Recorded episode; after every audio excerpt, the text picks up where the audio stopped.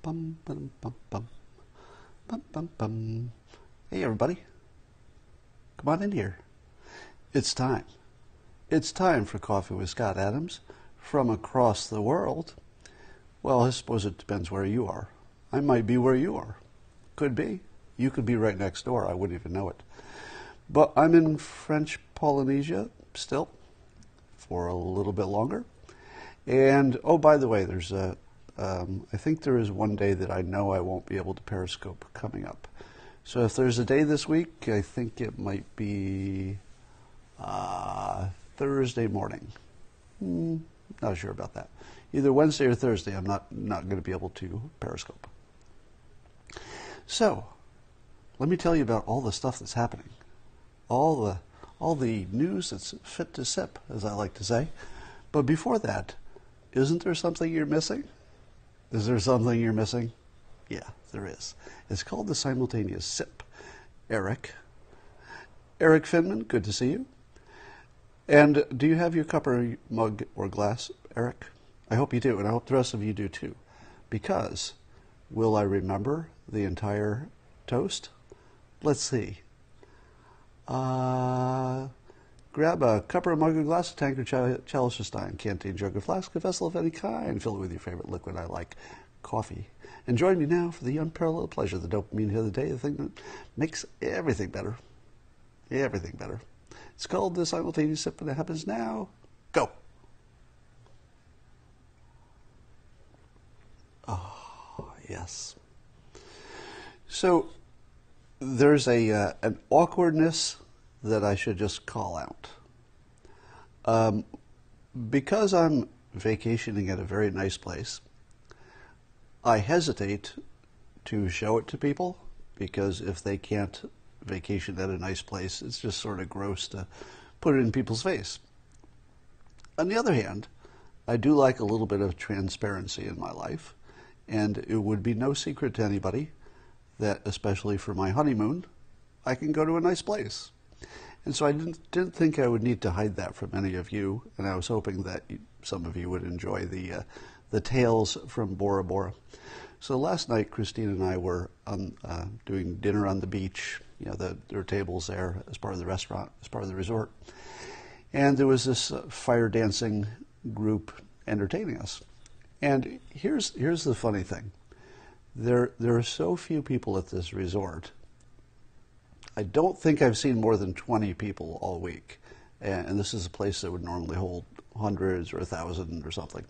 But maybe 20 people I've seen in the entire resort, and it's the same you know couples you see every time. Now I don't know what the actual number is. I've only seen the same 20 people, but so there are maybe 12 of us total watching this show. That's it, just 12 people watching this fire dancing show. So I thought, well, that's not nearly enough. these guys put in a lot of work to do this. Yeah, they're they're twirling these uh, lit torches. So I fired up Periscope, and I just started live streaming these fire dancers, and I didn't know what to expect, but I think already there have been over 100,000 views. There were two different videos, so between the two of them, 100,000 views. Now, in terms of viewers, um, probably there will be 100,000 of them by the end of the day, you know, Right now it's views, but there'll probably be that many viewers. And I thought to myself, I wonder if these guys know that they just went international. They literally were being streamed all over the planet with just this little thing in my in my hand and a good uh, a good cell signal, and that's it. And and suddenly their show was worldwide. And here's the funny part: I don't think they know it. so yesterday, you know, they they gave a show to the entire planet tens of thousands of, of audience members. The only people who don't know it is the people who gave the show. Nobody told them. So I just think that's an interesting little slice of life there. All right. Interesting thing uh, Twitter is introducing a new feature which uh, is getting mixed reviews before anybody even sees it. that's the way things go. Uh, and the, the new feature is trying to get at these censorship problems. Um, well, not censorship so much as fake news. It's more of a fake news solution or attempted solution.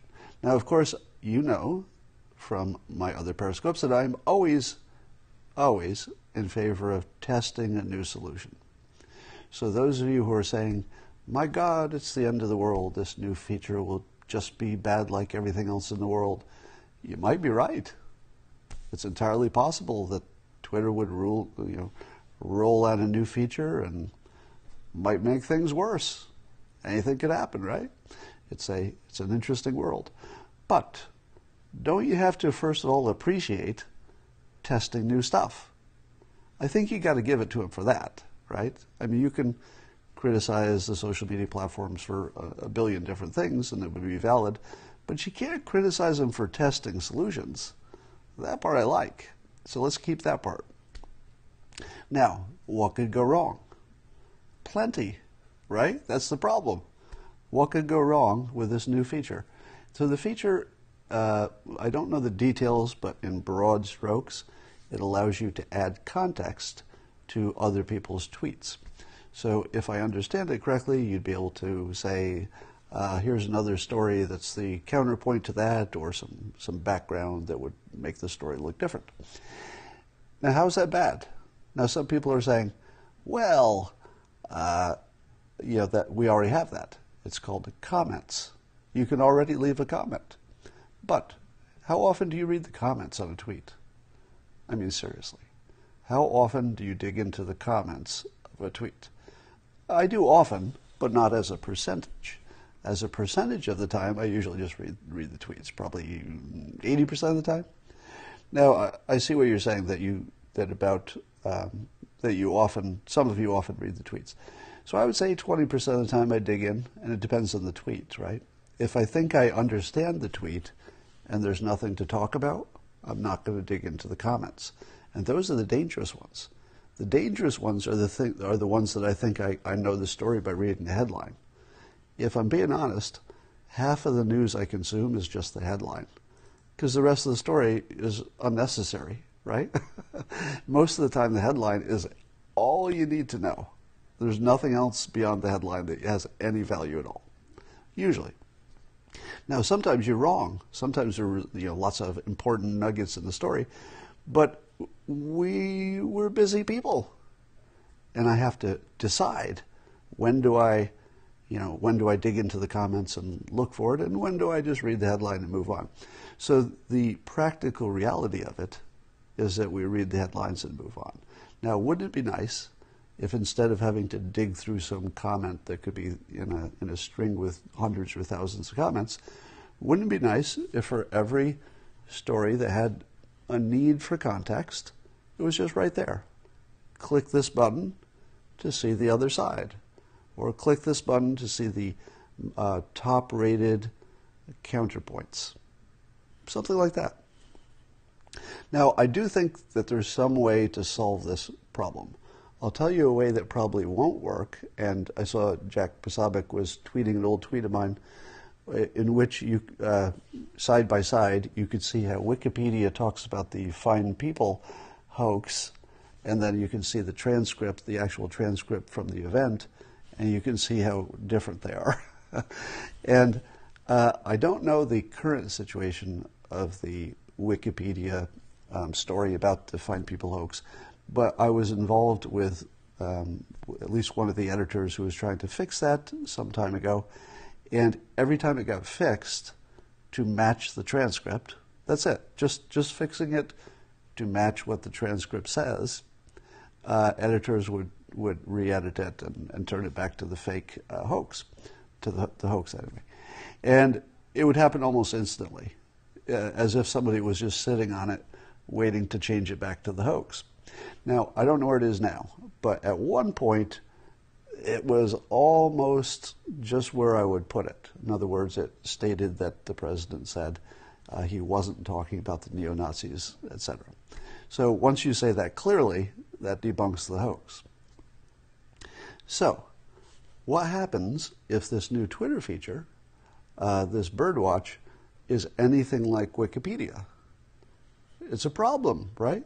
because this is a very specific, observable example where Wikipedia, because of its business model, if you can call it a business, uh, because of its model, uh, the public can distort the news.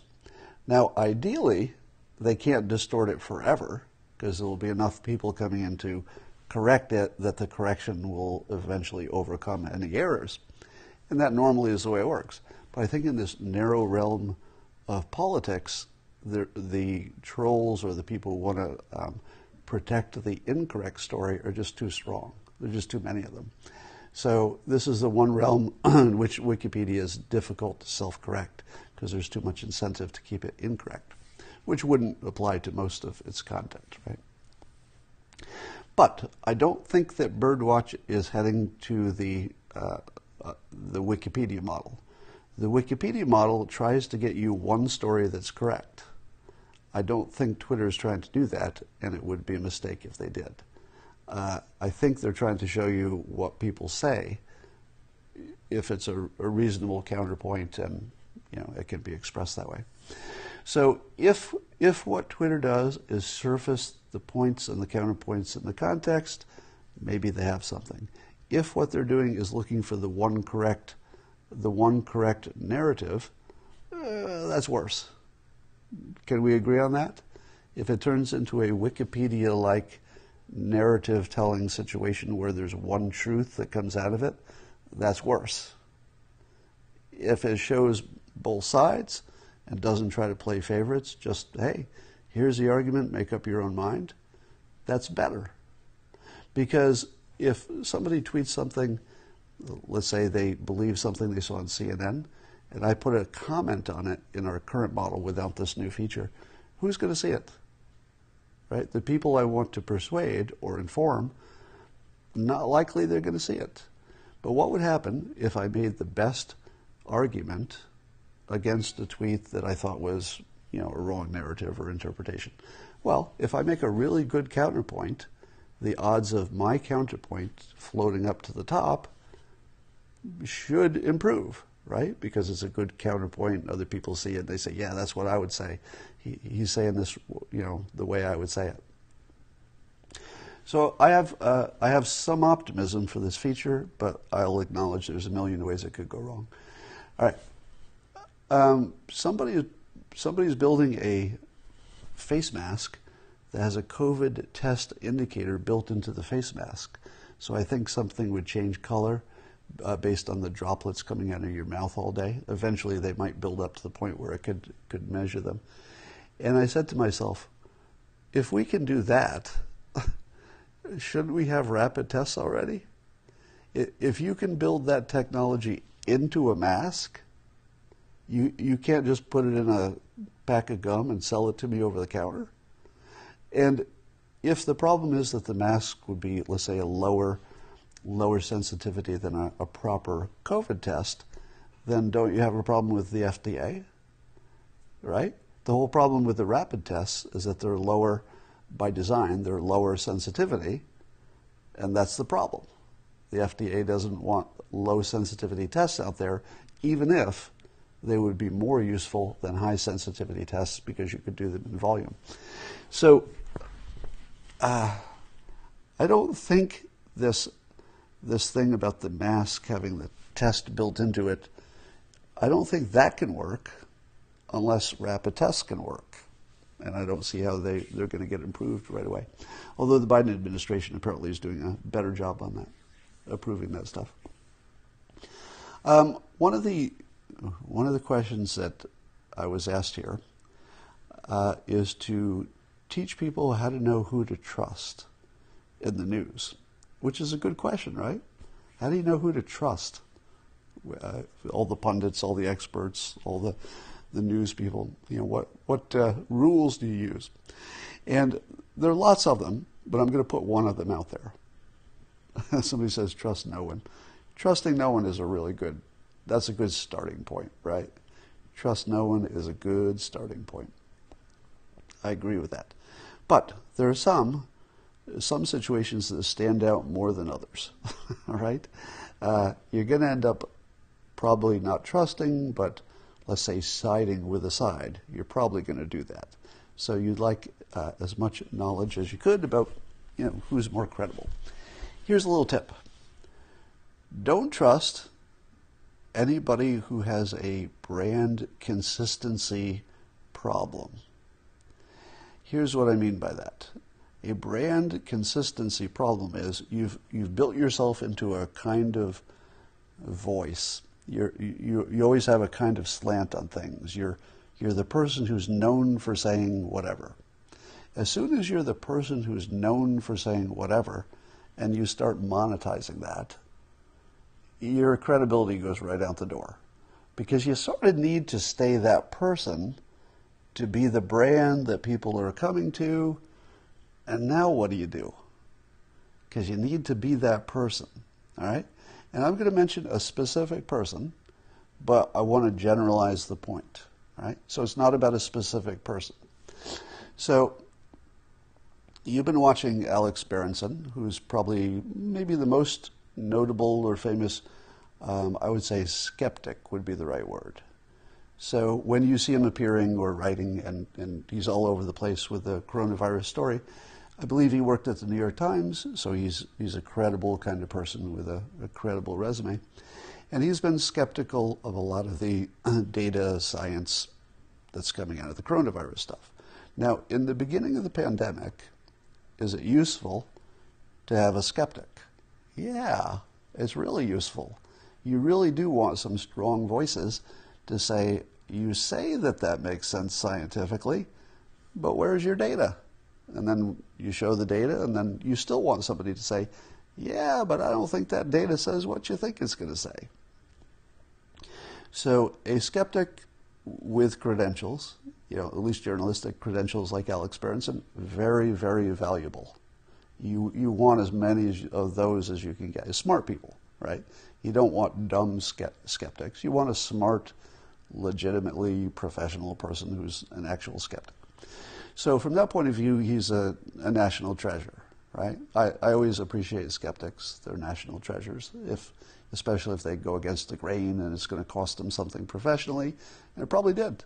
He probably took a hit professionally. But I think he was starting out doubting, uh, and maybe still does, I don't know his exact position on masks and uh, social distancing and, and lockdowns. Now, is it reasonable to be a skeptic on masks, social distancing, and lockdowns? Yeah, yeah, it's reasonable. Completely reasonable. Is it right? I don't know. Right? I don't know. Because we don't have data we can trust, which would be the point of a skeptic, right? The whole point of a skeptic is, hey, this data you're selling us, uh, it's not reliable. So when you see somebody like Berenson say your data is not reliable on masks, social distancing, whatever else, I feel like he's in pretty solid ground most of the time.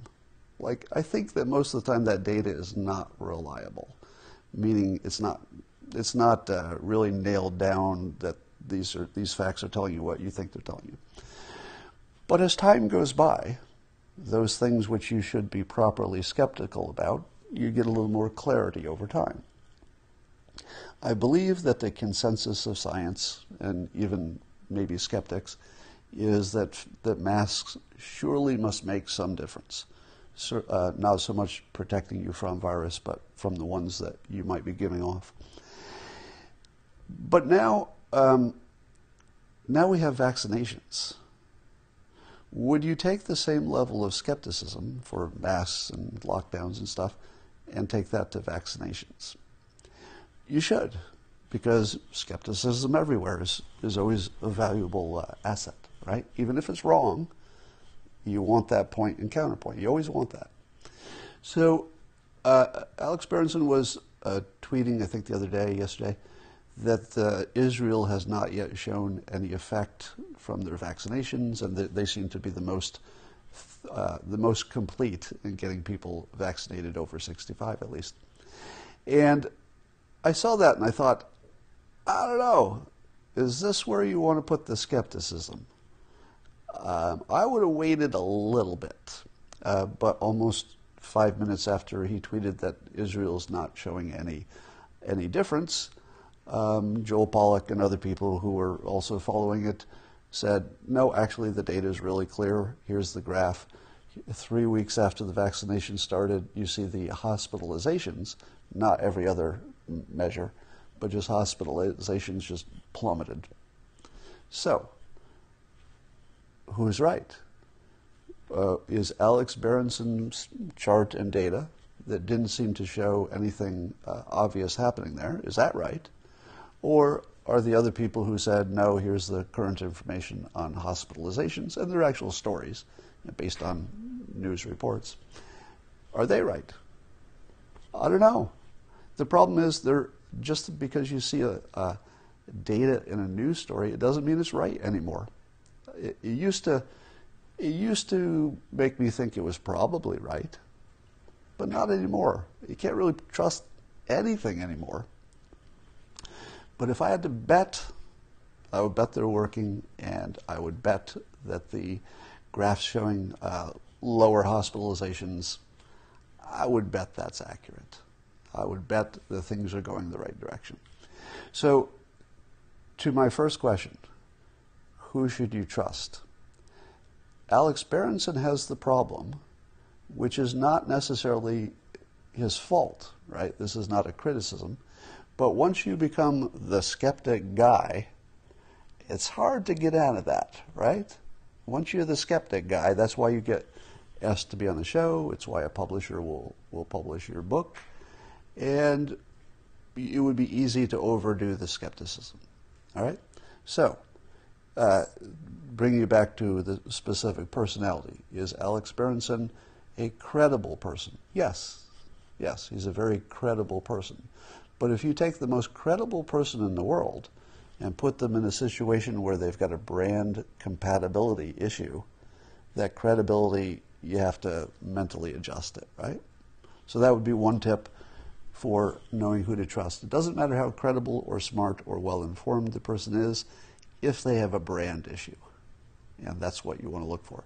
Now, am I suggesting that Alex Berenson would intentionally say something that was wrong for his brand? No.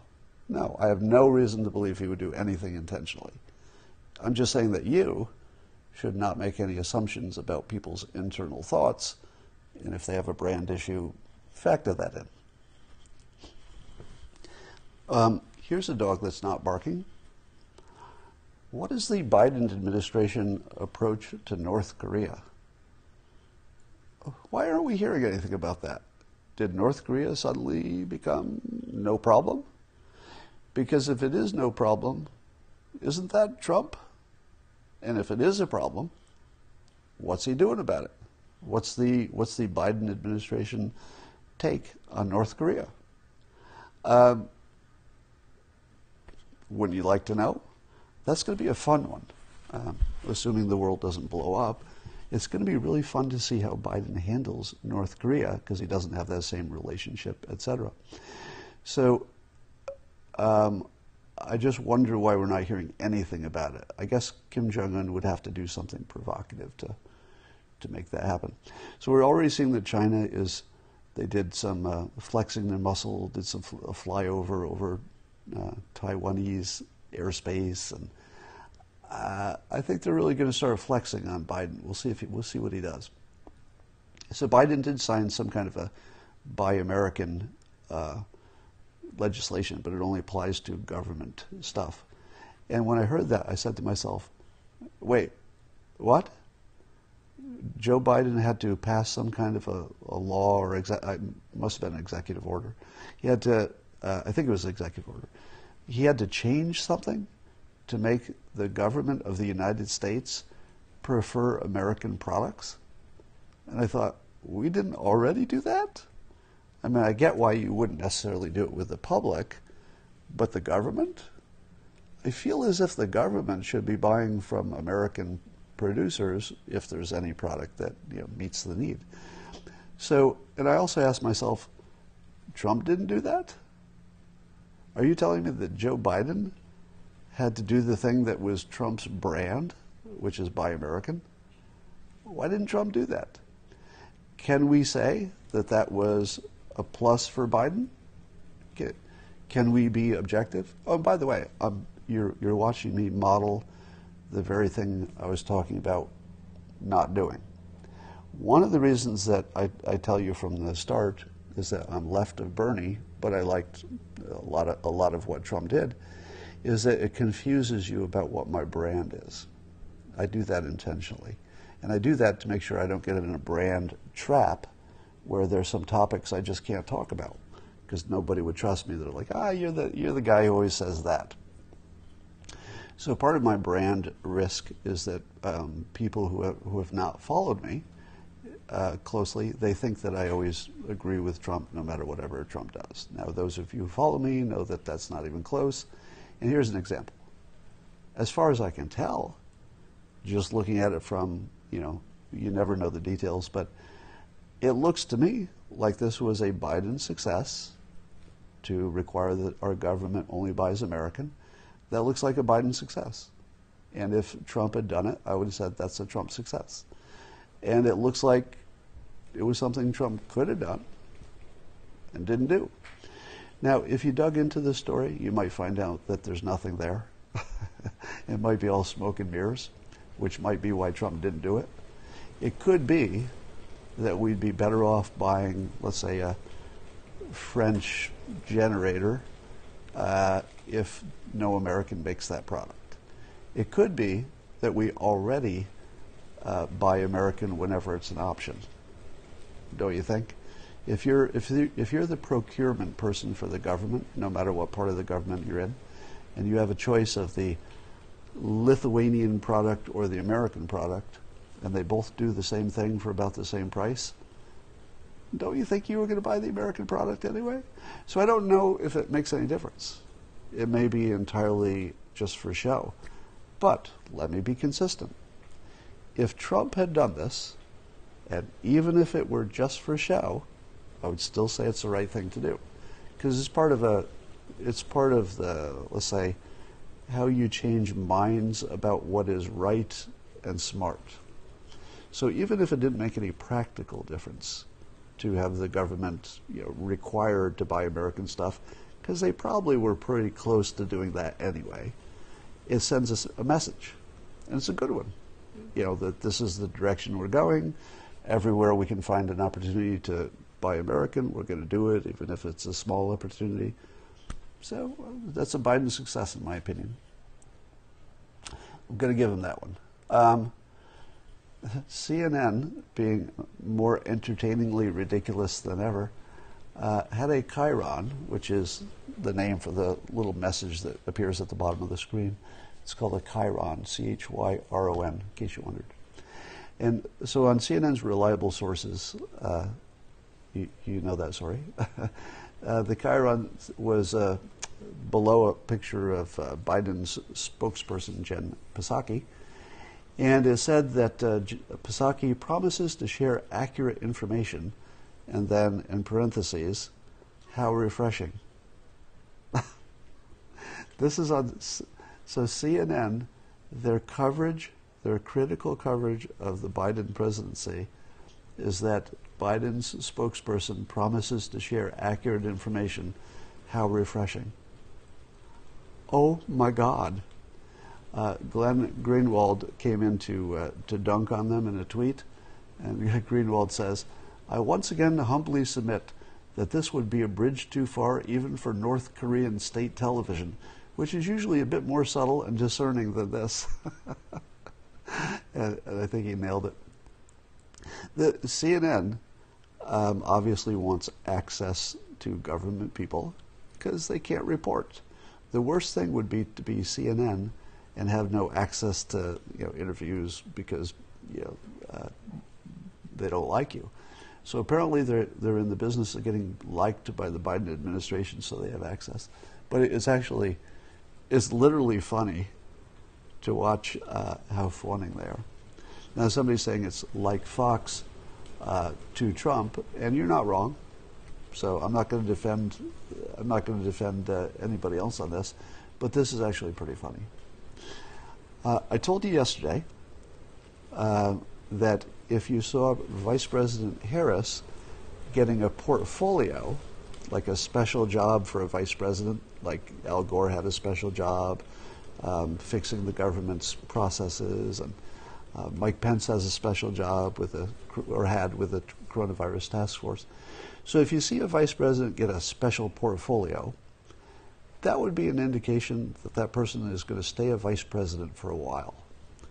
But I told you that if you see that Harris does not get a portfolio, it might mean that they're grooming her to be uh, step in fairly soon. And then the news within hours of me saying that, then I saw an article, and I don't know, maybe the article came out even before I said that, but I hadn't seen it. Uh, it said, according to the New York Times, Harris has not been assigned a specific portfolio. the exact thing I said. She's not been assigned a specific portfolio as of now. She will serve as, and listen to this phrasing from the New York Times, a governing partner to Biden on his top priorities. She's going to be a co president. She's going to be a governing partner. Now, that's not exactly a co president, but feels like it. Doesn't it have, don't you feel that vibe? Now, I don't expect my predictions to usually uh, be that accurate that quickly. Uh, and again, I don't know if this information was out there before I even made that prediction, which would which would make it not a prediction. But uh, that's what I was expecting. So I expected that she would not get a portfolio. And I do think that that indicates they're trying to. The problem with giving the vice president a portfolio is that it diminishes them. Does that make sense? If you get a portfolio, it's sort of like, oh, vice president, little pat in the head. Oh, what a cute vice president. You could never be president, but we'll give you a project. Here's a little project. Yeah, yeah, you little vice president. That's what it feels like when you get a portfolio. But when you become, when you don't get one, it makes you look like you're a governing partner, right? Yeah, so it clearly is she's being positioned to take over. Now that doesn't mean they have a specific date to do it. I've heard people suggest they would do it after the midterms, which would not surprise me. Um, Israel is saying that if the United States drops the sanctions with Iran and gets back into some kind of a Iranian nuclear deal, that Israel says it will attack Iran. now, uh, that's not an official pronouncement. I guess this is just reports from people who are part of the government. So it's not an official government statement. But apparently they're saying it fairly directly. Now, when they say attack, they don't necessarily mean a full war. They mean attack their nuclear facilities. And when, when Israel says, we will attack, that doesn't mean maybe, right? Is there, has there ever been a case where Israel said, under these conditions, we will attack, and then they don't? Has that, uh, has that ever happened in the history of Israel? I don't know. But I would certainly trust them if they said we're going to attack. So what does Biden do? Biden would guarantee war, or at least some something that looks a little like a war, between Israel and Iran based on the stated policy that he's pursuing. And, Iran, and Israel is saying it's not maybe. We're, it's not maybe military action, it's military action. So that's quite a pressure on Joe Biden. How will he manage this, being the statesman that he is? So keep an eye on that. Um, here's a little uh, crack in the Democratic front. So there's a reporter for CBS, a White House reporter, named Kathryn Watson. Now, it's important to the story that she works for CBS, because you think of CBS as sort of left leaning. And here's what she says in a tweet. She says, Teachers' unions, uh, I'm sorry, she said, uh, in her tweet, she said, if Biden is really serious about getting kids back to school within 100 days, he's going to have to clash with teacher teachers' unions at some point. So that's CBS saying that. That if Biden wants to get kids back to school, he's going to go have to go up against the teachers' unions. Interesting, right? Because the teachers' unions are really, really powerful. They really support the Democrats, and Biden is completely beholden to them. But If he wants to keep the country intact, he has to destroy them, or at least push them aside temporarily. Is he the right president to do that? Nope, he's not. He's exactly the wrong president to do that. I've told you a number of times there's no such thing as a good president or a bad president. Now, that's an exaggeration. Of course, you could have one that's bad. But in general, you have presidents that either fit a situation or don't. I thought that Trump fit the North Korean situation, he fit the peace in the Middle East situation, he fit the ISIS situation, he fit the China situation. There's a whole bunch of stuff that Trump is a perfect fit for. Healthcare, maybe not so much, right? Not the right fit. Did some good things in terms of reducing regulations, and that cannot be ignored. But it's the fit that matters. Who would have been a better fit to take on the teachers' unions? Trump, who did not get support from them, or Biden, who does get support from them and is really, really important? The answer is Trump. Trump for this situation, getting kids back to school, is unambiguously the better president. Unfortunately, he's not the president. So what does what does Biden do? Does he let the teachers unions continue with their being the source of all systemic racism, which they are? And the argument there is that by preventing school choice, they lock uh, every poor community into remaining a poor community because those kids can't go to a better school. There's just no choice. They have one bad school, and that's what you got. So that, of course, makes uh, systemic racism continue on in ways that it should not. If everybody had a good job because of a good education, you'd have a lot less discrimination, right? Uh, but now they're actually hurting children because we know children are being damaged by being kept out of the social school situation. They're not learning as much. They're not socializing right. They're getting damaged. It's real. It's important. But likewise, the economy really depends on getting the kids back to school because you've got two parents that can't work at the same time necessarily if kids are there. So the teachers' unions have become the biggest problem in the country. And we have a president who's the only one who can't do anything about it. That's a bad, bad situation. He can't even talk about it right. Can't even talk about it. That's a problem. So keep an eye on that. Um, on the plus side, if you're following Corey DeAngelis on uh, Twitter, you see lots of reports, and you should, by the way. You should follow him, Corey DeAngelis. You'll see him in my Twitter feed if you're, if you're looking for him. Um, he reports on various states and localities uh, looking into funding students directly, and apparently there's a, a lot of uh, movement in that direction. Now, I don't know exactly how well that's going to work, but anything that looks like it's breaking the monopoly that the teachers' unions have is worth looking at. Right? It's worth looking at.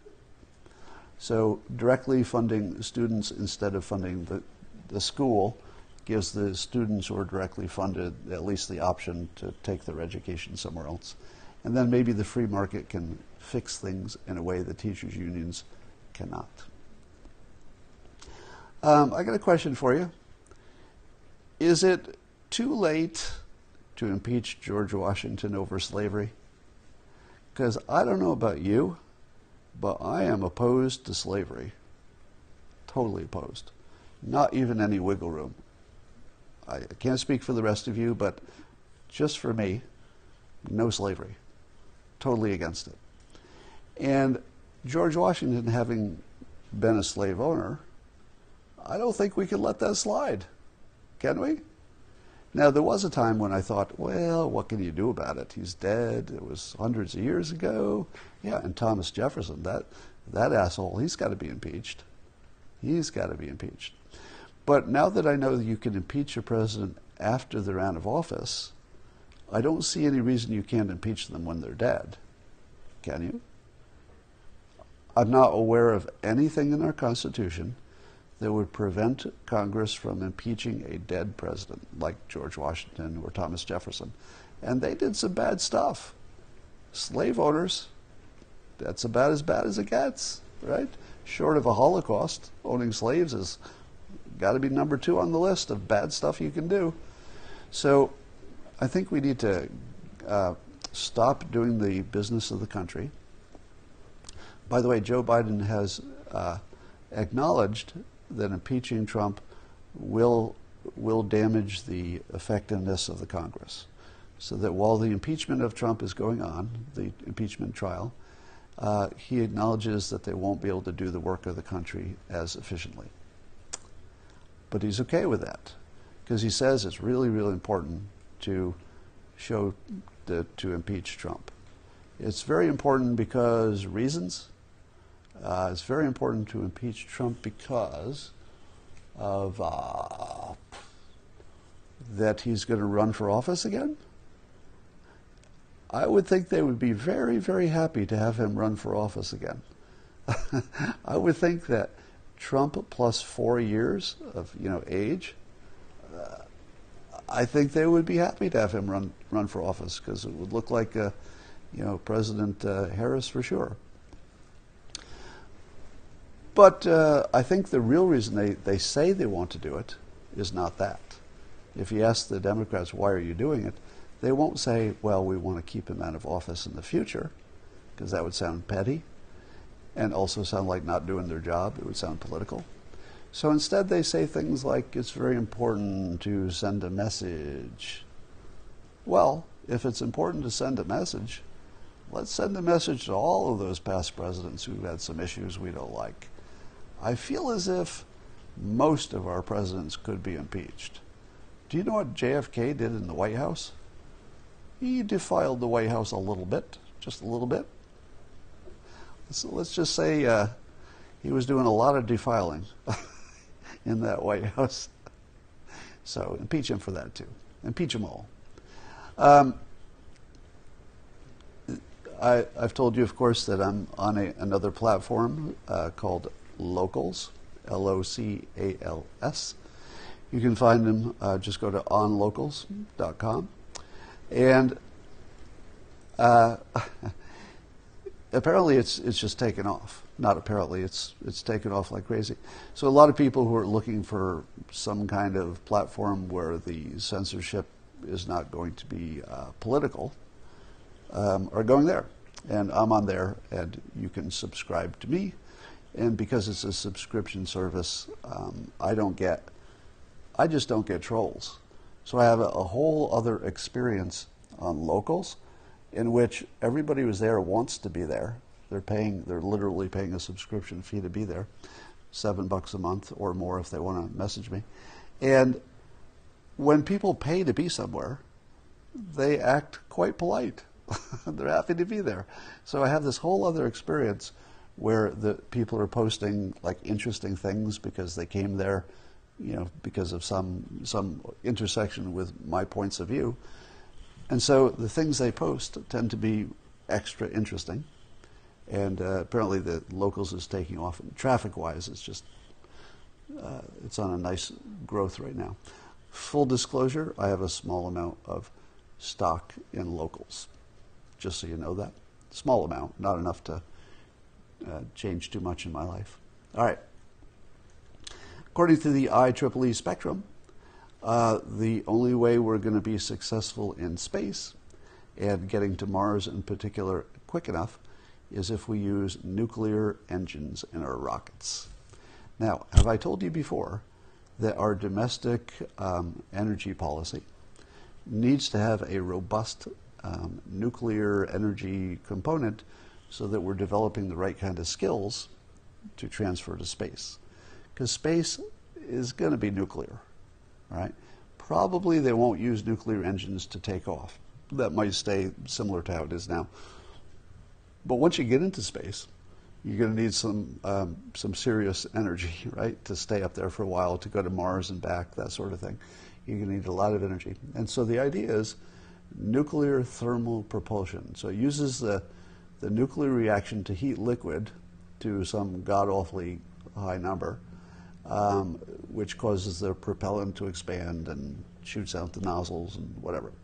So if you use nuclear energy in rockets once they get to space, not only get, could you get to um, Mars, is it two years? They think maybe it's twice as fast.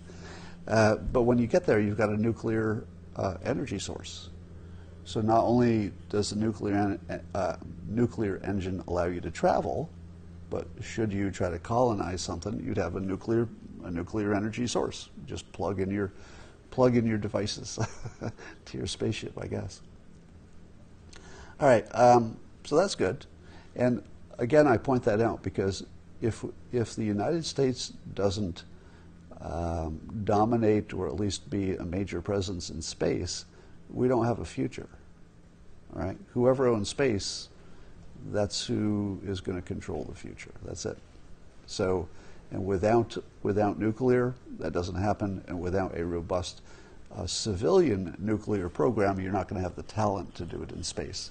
So we have to pursue that. Now, what would happen uh, if we tried to uh, find unity in this country? What would that look like? What would what would it look like if we tried to have unity? Well, uh, Joe Biden's call for unity involves uh, impeaching Trump. so he just said again that he wants to do it even though it's bad for the country. Revenge? I don't know. So is that good for unity? Is impeaching Trump at the expense of the business of the country for unity? That's not much unity. Uh, I was watching Alan Dershowitz's podcast, which is really good, called the Dersh, Dershow, one word, as in the first part of Dershowitz's name, Dershow. And he had asked people for ideas and suggestions on how to build unity with the left, political left and right. And uh, I tweeted yesterday a, a, caller who called in to suggest that maybe the best way to get unity would be for uh, Joe Biden to correct and apologize the fine people hoax. now, I was a little bit concerned that Alan Dershowitz would say, that's no hoax, that's a real thing, as most Democrats would say, right? Now remember, Alan Dershowitz identifies Democrat. He voted for Hillary Clinton, has never, has never wavered. He's, he's a Democrat to the core.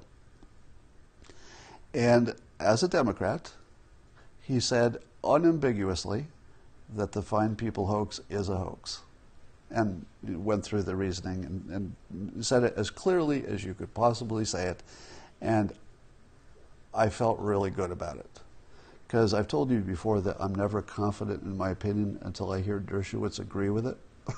or, or I hear him first and then I just agree with him because it's easier than it's easy, easier than coming up with my own opinions because his are better than mine. So I just just wait till Dershowitz says something. I go, what did he say? Okay, that's my opinion now. Now I do think about it a little bit, but he's so he's so damn logical that once he says his opinion, I just look at it and go, ah, ah, who else has an opinion that's going to top that? I don't think so. So I feel as if we should pick a thing and push it forever. And I think the thing, we meaning anybody who wants Biden to pursue unity, um, I think we should push the Fine People hoax as the thing that needs to be corrected. It's the thing in my life that most needs to be corrected. I need the people on the, the left to know they were lied to about that in particular, because it was so important. They need to understand they were lied to about that. That's, that's a big change. There's nothing else unity wise that I can think of, nothing, that would come close to that in terms of making the people on the right say, okay, okay, that, that sounds like unity, right? Stop calling us racist. That would be a start. Yeah, th- there's the other hoaxes too, the bleach drinking hoax, etc. Um, Brendan Straka apparently has been picked up by the FBI. I don't know if he's arrested per se, but he's in some trouble for being part of the allegedly part of the uh, Capitol insurrection. And by being part of it, the reports, which you should not treat as credible yet, you know, is is that he may have been inside the Capitol and may or may not have been saying things inciting other people to go inside. I have a real problem with somebody like him getting swept up in any uh, legal problems. On one hand, I totally oppose the people who entered the Capitol and caused any damage and threatened our government, etc. The legal system has to do what the legal system needs to do. If laws were broken, it has to be addressed. I guess there's just no way around that. Even, even if you, even if you have some empathy for the people who did it, our system just doesn't let you commit crimes and get away with it. Unfortunately, you just can't do that. Or fortunately, you just can't do that. And but the problem is, I do think there is something about the idea of being swept up in something. If everybody is doing something, it doesn't look so wrong if you're in the crowd. And somehow that has to matter, right? You can't let people get away with crimes, but it has to matter how you got there. And I think the legal system does take that into consideration, at least for sentencing. So I'd hate to see somebody like Brandon Straka get any kind of a, you know a permanent problem in his life from the legal system for what I doubt he ever had any violent anything. Probably thought he was doing a free speech thing. Didn't think he was hitting anybody with a club, so he was just there for free speech. I just have a real problem if he gets hit hard by the legal system. So that's just a shout out to the legal system. Be smart about this, right? You got to be smart about this. And this would be sort of the, that's sort of a dividing line. Like he, he's an edge case where what you do with Brendan, uh, with uh, Brandon Straka and other people who are in the same situation, feel like how you treat that is going to make a big difference, especially to unity. Um, so Joe Biden has prioritized uh, racial inequality as one of his top things to battle. And here's my take on that. Of course, racial, uh, racial equality is something I think we all want, don't we? Is there anybody here who doesn't want racial equality? So, as a concept, of course, we all want that. Uh, if you're if you're a good person, you want that. But my problem with it is it's the easiest con because talking about it does the least. And it might even be, you know, in some cases, might be counterproductive. And so making it a priority, but not doing anything about it, it just feels like a con. Compare that to what Trump did. He didn't talk about it, but he did things about it. You know, he did prison reform. He worked on the economy, which is good for everybody. Uh, as I said earlier, he didn't seem to be a uh, a supporter of the teachers' unions, which are the biggest cause of racial inequality in the long run. Uh, so Trump was all action. If you know, he funded uh, permanent, not permanently, or he did a lot of funding for the historically black colleges. He uh, did opportunity zones with Tim Scott. Every part of that was action directly directly related to making the world a more equal place racially, etc. All action. But what exactly is Joe Biden going to do, having made it a priority? I feel like that's about talking. I feel like it's a con, that it's a way to make people think something is happening, but what's happening is talking. And I feel bad, honestly, for black voters who thought they were getting more than that. I don't know that they're getting more than that. We'll see. But it looks like that's all they're getting. Speaking of that, um, speaking of that priority, here's the scariest thing that you'll see lately. In the California high schools, they're going to embrace uh, the CRT, or critical, uh, no, actually, critical ethnic studies. So I guess instead of critical race theory, is critical ethnic studies. And within that studies, apparently, reportedly, um, they talk about who has a privileged position in society. And what would be the point of saying that some group has a privileged place in society. What would be the point of that? Now, some of it is education and context, etc. But wouldn't the express point be to discriminate against that group? Isn't that the point? Now, when I say discriminate, if you're discriminating against the group that's in power, well, that doesn't feel so bad, does it? You're discriminating against the strong. What would be bad would be discriminating against the weak, as a general concept, right? You know, without getting into the, the details, generally speaking, doing something against the strong, not so bad. Doing something against the weak, very, very bad, right? As a general rule. Now, even better, don't do bad things to anybody. Can't we agree on that? Best situation, don't do bad things to anybody. Um, but I think the critical ethnic studies, critical race theory, essentially put uh, white people as a privileged class, which is very close to putting a target on their back. Hear what I'm saying? If you, if you mark somebody as the privileged people, you have marked them as the ones who should have less in the future. They're targeted. Now, I don't mean targeted for violence. I'm not talking about that. About tar- targeted for maybe you should have a little less of this privilege thing in the future. Maybe other people should have more. But the only way you get there is you have less. So, in the sense that it's the group targeted to have less relative to the other people, they're targeted. Is that a fair statement? That they would be targeted to have less in the future compared to other people to make things more fair, as the theory goes.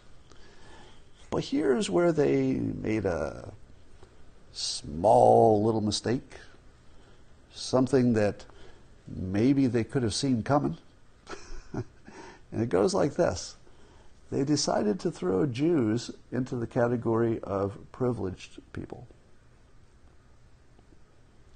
Do I need to finish the sentence? Critical ethnic studies in California high schools are going to call out Jews as targeted for privilege, meaning that they should have less in the future relative to other people. Let, let me, um, there are some things which defy words. So if you're only listening to this on the podcast, I, I'm going to have to do this with a physical expression that you won't be able to hear. So when you don't hear me for a moment, it's because I'm doing something hilarious and spot on to the people who are watching it. And it goes like this.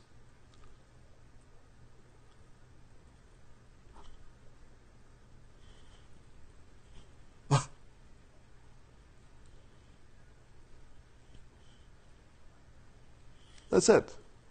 What words could possibly express how bad this is, right? As a as a direction you're going anyway, right?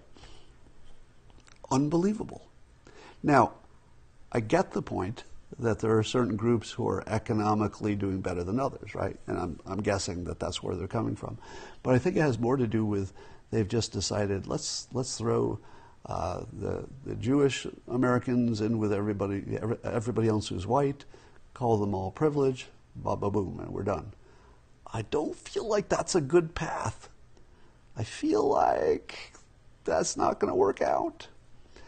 So there's a little bit of unity that needs some improving, wouldn't you say? we, I think we can improve our unity on this question a little bit, a little bit. So um, now I've told you that the obvious direction for wokeness is self-destruction. Because the whole wokeness thing, when you start breaking people into categories, you can't stop. There's no logical place to stop once you start categorizing people, which is why you don't want to do it, right? Either treat everybody the same or you categorize until you get this kind of problem. So this was the most predictable thing that could have possibly happened. Totally predictable. Um, so that's, we hope that there will be some force that pushes back on that. All right.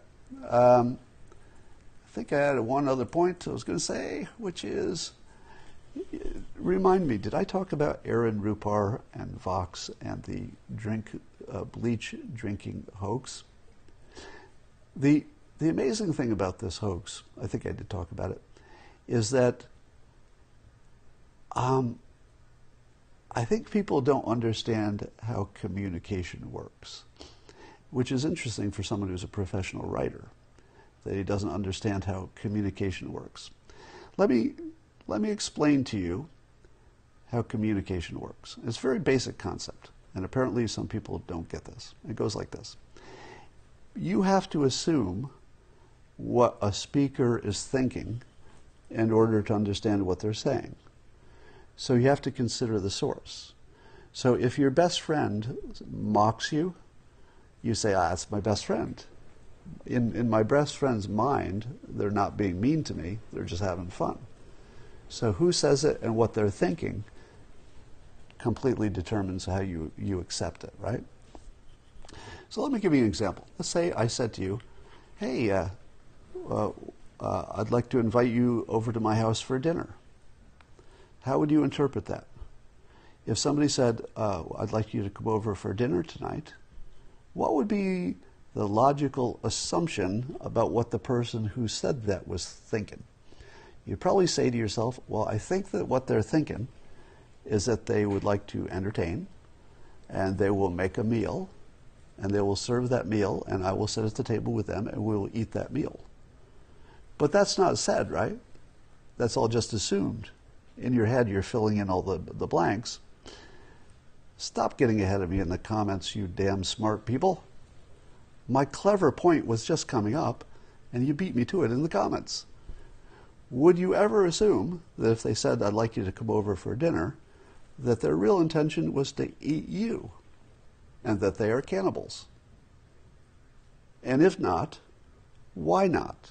Why would you not make the assumption that they're cannibals because the words fit both meanings, right? How do you not assume they're cannibals? What evidence do you have that they're not cannibals? And the answer is because nobody does that. Nobody. Nobody invites you to their house to eat you. No, I'm not saying it's never been done. Jeffrey Dahmer, you know, got close to that. I don't think he used those words. But you have to make an assumption that the person speaking is not an absolute crazy, insane monster, unless obviously they are. So when Aaron Rupar was, when I was questioning him and saying there's nothing about drinking bleach in President Trump's statements when, when that event happened, he points me to the place where he says he sees it. And I think, how can you see the thing that isn't there? And so I read the words, and he says, Rupar says, quote, uh, in a tweet back to me, he was clearly talking about household cleaning products when he refers to disinfectant. Now, if you read the words exactly the way Aaron Rupar did, could you interpret it to mean household cleaning products? And the answer is yes. Yes, you could. You could interpret the exact words, and specifically the word disinfectant. You could interpret that to mean bleach, right? But should you? is it completely reasonable to think that the President of the United States, someone who had been you know, handling the office fine, seems to operate in public, went to college, is an actual operating adult in the real world, is it reasonable to think that he was suggesting putting household, defect, uh, household disinfectants directly into your body? In what world do you make that assumption that the word disinfectant, especially when it's in the context of talking about light, is light, light, light, light, light, disinfectant, light, light, light as a disinfectant, disinfectant, light, light, light as a disinfectant, disinfectant. What, what logical reason would you pick that word disinfectant, which is used, you know, a light is a disinfectant, Why would you just pick a word out of a sentence and say, all those other times before it and after it, he was talking about light because he used the words specifically. But this one time, this one time right in the middle, when he used the word disinfectant, that was the time he meant let's put some bleach into your into your body. That's what Aaron Rupar assumed the president was thinking. He made the assumption that the president of the United States quite literally would stand in public and suggest ingesting bleach. Why would anybody be that dumb? And I'm not talking about Trump. How could you be so dumb that you think that the president would say that, that that's even possible? if you were making a list of all the things that could have happened, would that even be on the list? Because it's just like somebody inviting you over for dinner. You don't assume they mean cannibalism. Ever. Ever. It's never the right assumption. But a lot of people did, just like Aaron Rupar did. He's not alone, right? There are tens of millions of people made that same assumption. Why? Because the fake news had drawn such a caricature of Trump that that seemed possible. In other words, the fake news was so thoroughly convincing that if President Trump had invited uh, Aaron Rupar uh, over for dinner, Aaron Rupar could reasonably assume it was meant to eat him because that's how bad Trump is. That's the world we live in. That somebody would assume that that was even something that the president would say out of his mouth and that it's even possible that that could have happened. You got to assume that wasn't possible if you're going to understand how language works, right? Language doesn't work if you make the dumbest assumption about what the person is thinking. It never works. Nothing would make sense if you made the dumbest assumption about what somebody's thinking. So let, let, let me do that with uh, Joe Biden. Uh, Joe Biden, uh, his highest his highest priority is racial is getting rid of racial inequality. Therefore, he wants to kill all the white people. Why would I assume that? Wouldn't that be stupid? Does anybody think that Joe Biden wants to kill all white people? Well, it's right there in what he said. He wants racial, uh, racial equality. How else are you going to get it? Boom, boom, boom. Logical.